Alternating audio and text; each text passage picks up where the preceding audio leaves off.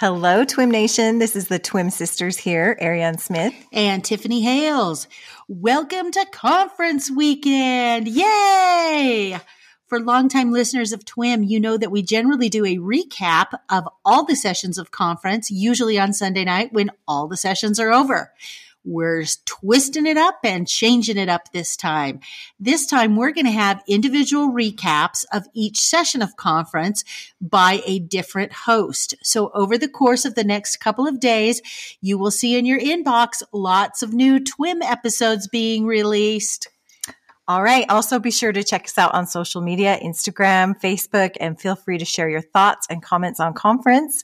And we hope you all enjoy a lovely conference weekend. It is now our post Saturday morning session recap, and unexpectedly, Melissa is not able to join us right now, but never fear. Sandra is with us. How are you, Sandra? I'm doing great. How are you? I'm doing wonderful. Oh, good.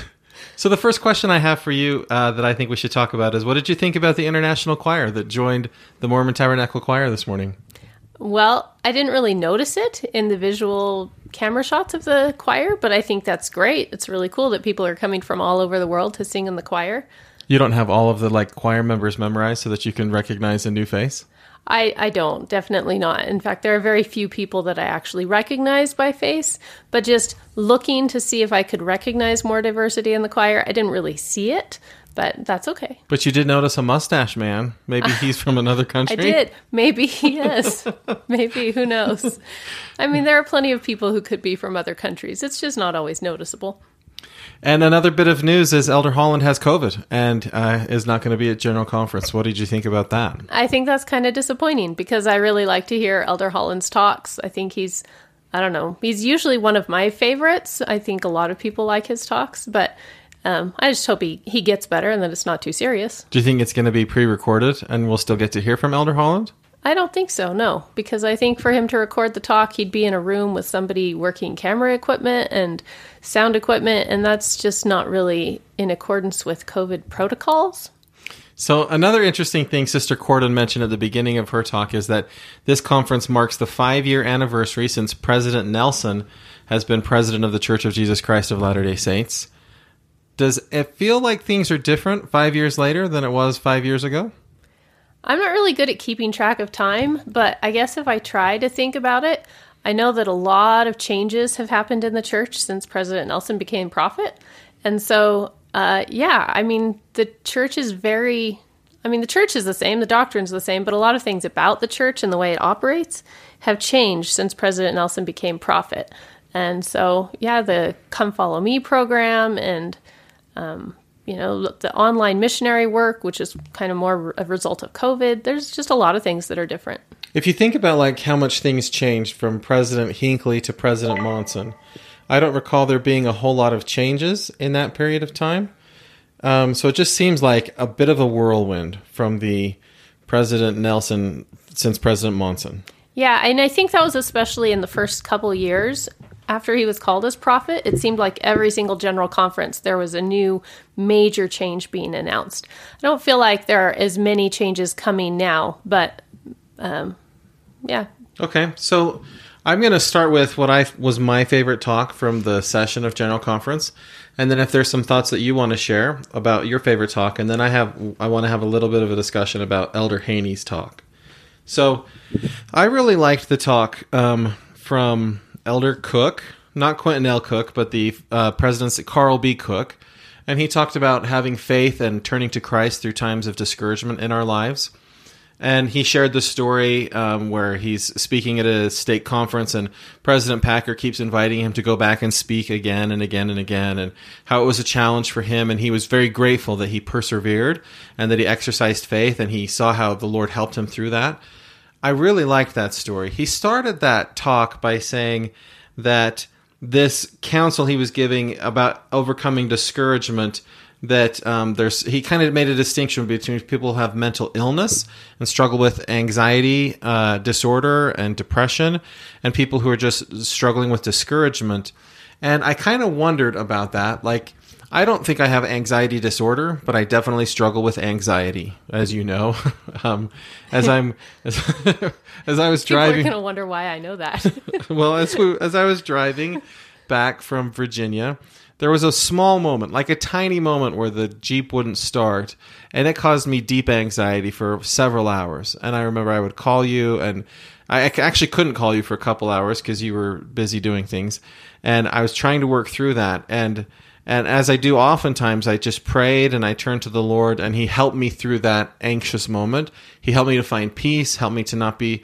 It didn't go away. I, I still you know, you would have preferred that I not get gas with the engine running that time Yeah. I stopped to get gas. Not generally a good idea. yeah, so I still, you know, there's still the things I struggled with, but I found that turning to the Lord um, in that moment of anxiety really, really helped me. And so I wonder if you think that that distinction that Elder Cook makes between people with anxiety disorder or depression, uh, like, is that a necessary distinction, or am I just making too much out of maybe something I just picked up on? Okay, so it's a good question, and I want to address it. First, I want to clarify for any listeners um, I'm Matt's wife, which is why he may have been calling me while he was driving a Jeep home from across the country. Anyway, that's why I'm on the show today. Um, but as for what Elder Cook was saying, I think that he wanted to make it clear that there are some people who there are some people who have these diagnoses of of mental illness or anxiety, depression, who need medication in order to be treated. And he I don't think he wanted to send the message to them that just having faith and um, not giving up is enough to overcome that mental illness. It will help everyone, I have no doubt. Um, but he was trying to, I, I think he tried to even clarify this, right? It's the people he was talking about who just experience day to day discouragement because of the the things that happen in life. Um, but I don't think he was saying that his counsel was just for them. I think it's for everyone. But he just doesn't want anyone to take his words and say, well, Elder Cook says I shouldn't take my medication because if I have enough faith, I don't need it. He didn't. He didn't want people to take the message that um, the solution to mental illness is faith. I'm I'm going the other way, right? I'm saying, why is he saying that God can't help people with mental illness? And what I think you're saying is, no, what he's saying is that he doesn't want people to think who have mental illness challenges that faith is the only solution to those problems. Right. I, I certainly don't think he meant to send the message that God can't help people with mental illness. I think he, he wants people who struggle with mental illness to still um, turn to God and to have faith and to trust in, in Christ's uh, atonement to help them through the struggles. But that doesn't mean that they should uh, ignore important medical care. Okay, so what was your favorite talk? Uh, well, you know, that's kind of hard, but I think I'm going to go with Elder Eyring's talk or President Eyring's talk at the end. Um, I really liked his message of finding peace and the truths that he, he lists um, about finding peace. And I, I like that he mentions, you know, that it's more it's about more than just keeping the commandments that we have to actually love God. And I think Sister Cordon got at this same message too that to really um, feel the peace that comes through Jesus Christ, we have to develop a relationship with Him and love Him. And it's we can't do that necessarily just through keeping a checklist of commandments. Sometimes we get in situations in life where that's like all we can do. That's all we have the energy for because we're just facing so many spiritual trials at the time. Um, but our goal should always be to have it be meaningful and to develop that relationship. And when we have that relationship with Christ, um, then we are able to find peace and and feel the strength that comes through His atonement um, much more in our lives. I really did like some of the distinctions that people make between like going through the motions of obedience and then doing it in a in a real way that's actually a, a bit more meaningful. Um, but that's hard to do, I think, in life. Sometimes I sometimes I have to go through the motions before I can find the depth of meaning behind it. Yeah. And you know, I've said many times, sometimes I'm just in a spot where I say, I got to fake it until I make it. Because sometimes I am discouraged, or sometimes there is a little bit of a lack of faith, or I just get so busy with so many other things in my life that um, it pulls me away a little bit. And so I hang on to the checklist of things and say, I've got to keep doing these things, but I know I'm not doing them to with the same sincerity and intent that I should, but sometimes I just can't. So President Eyring said uh, one of the things he said was keeping the commandments requires more than just obedience. It requires love. He, he kind of linked this like if you love me, keep my commandments idea to uh, oh keeping the commandments. Is there something you do that helps you think of keeping the commandments as an act of love uh, more than an act of obedience? Because maybe that could kind of help, right? That could kind of help get at this distinction of like worshiping as a witness of Christ or doing things for the real right reason instead of just doing them to, to, to do a checklist. Because it doesn't feel like love is ever a checklist kind of a thing. So is there something in there that. Yeah, well, so I think for me, it's taken a lot of years to get to this point where um, I think I do things more now because I love Christ. And when I feel badly that I haven't said my prayers really well, it's not because I say, well, I'm not being sincere enough in my prayers. It, it, I just think to myself, I'm like ignoring Christ. How would I feel if this is how my husband, Matt, talked to me at the end of the day? Or if my kids, when I haven't talked to them in a while, if they, this is how they converse with me, like without paying any attention, you know, if they're on their phone the whole time and only halfway listening to what I say.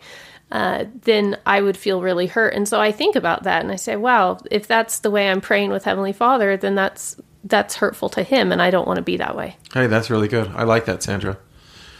Okay, so then I think the talk that's going to uh, be memorable, if not for the analogy of how to smash a water bottle and recycle and all of that stuff, um, uh, if it's not for that, it will certainly be because there's a very strong message there about following the prophet. And um, I, just, I think let's just have your reaction first to that talk, Sandra. What did you think about that talk? Well, aside from the analogy, which was really fun, and my brother even texted me about it saying he was going to start smashing water bottles that way to be more righteous. Um, I really liked, he made one comment early in the talk where he said that having this testimony of the prophet will help us to trust in his counsel even if we don't understand it. And I think that that's something that a lot of people struggle with at times. Uh, we receive counsel from the prophet that may be counter to previous beliefs we've had or ideological beliefs. Um, and it doesn't always make sense. We can't always explain using science or or sociology why the prophet's telling us to do something. Uh, but if we have that testimony through the Spirit, then it'll help us to obey that counsel and follow that counsel, even when we don't understand it. Okay, so I have a couple of points that I want to ask you what your thoughts and opinions are on these things. Okay. So I'm going to start with I don't like to obey. I am not by nature an obedient person. Yes, I know. and, and it's really hard for me to obey anybody. Um, I, I think that that's one of my greatest acts of faith when I choose to just follow the prophet. Because um, I don't do that in any other aspect of my life, as you well know. yeah, I know. I don't. I don't You But- don't like to ba- obey anyone, including me.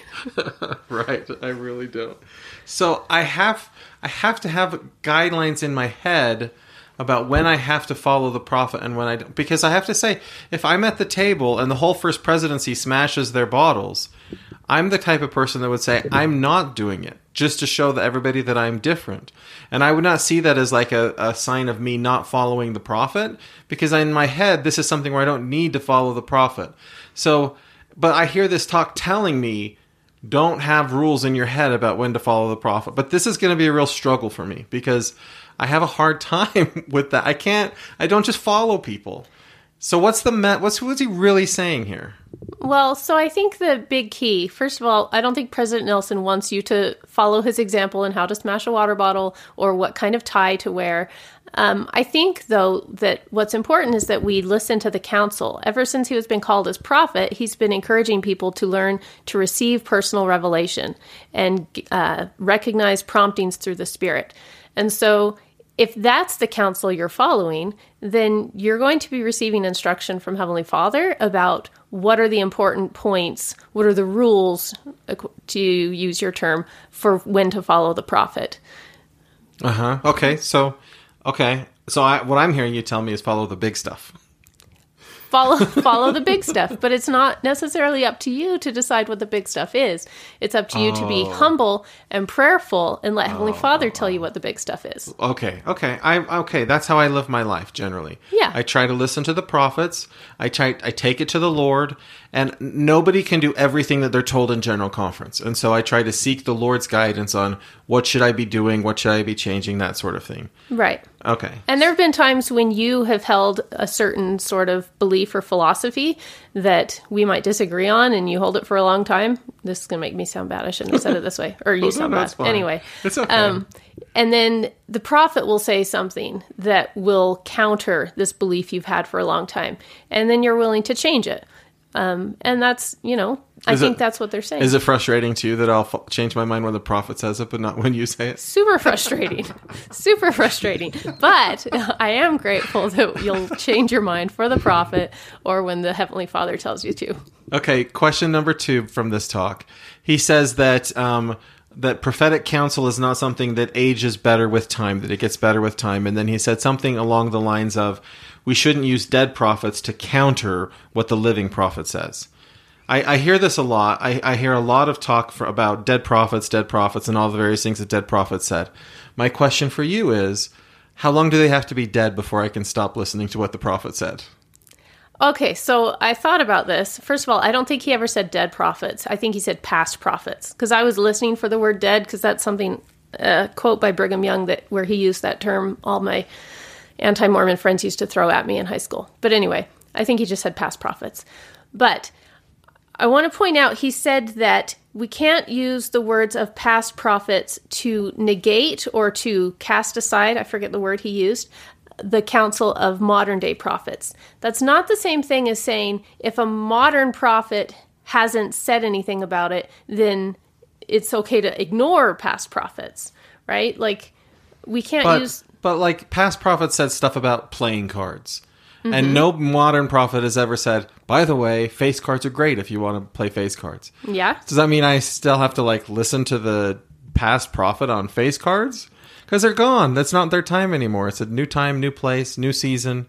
Uh, they don't have to negate are you saying they have to negate it right I'm not saying they have to negate it, but I'm saying that we shouldn't be quick to say, well, the current prophet's not saying this, so therefore it must not be important anymore, right? Maybe there's still, like, I think when it comes to face cards, the idea is what President Nelson has said we should pray. The, the whole trend in the church is leading people towards praying and seeking revelation for themselves to see what is right and what is wrong and not have not relying on the prophet or church leaders to give this detailed itemized list of things we should and shouldn't do. So i'm not going to say that playing with face cards is necessarily terribly wrong um, but i don't know that it's necessarily right. It's up to individuals to pray and see for their circumstances and i imagine there's not a one single right or wrong answer sandra thank you so much for filling in for melissa you did an amazing job Thanks. Sorry if I talk too much. You're a voice of wisdom in this dark and dreary world. hey, this week in Mormon listener, we're grateful that you tuned in to this podcast. This is the first of many, so keep keep a watch uh, this conference weekend for summaries of various general conference sessions. And we'd love to hear what you have to say. So reach out to us through our email address. You can reach out to us on social media at the Real Twim on Twitter. Uh, would love to continue the dialogue. Obviously, we're not the only voice that matters on General Conference, and I'd love to hear what you guys have to say about it. Thank you so much, and have a great time until the next session of conference.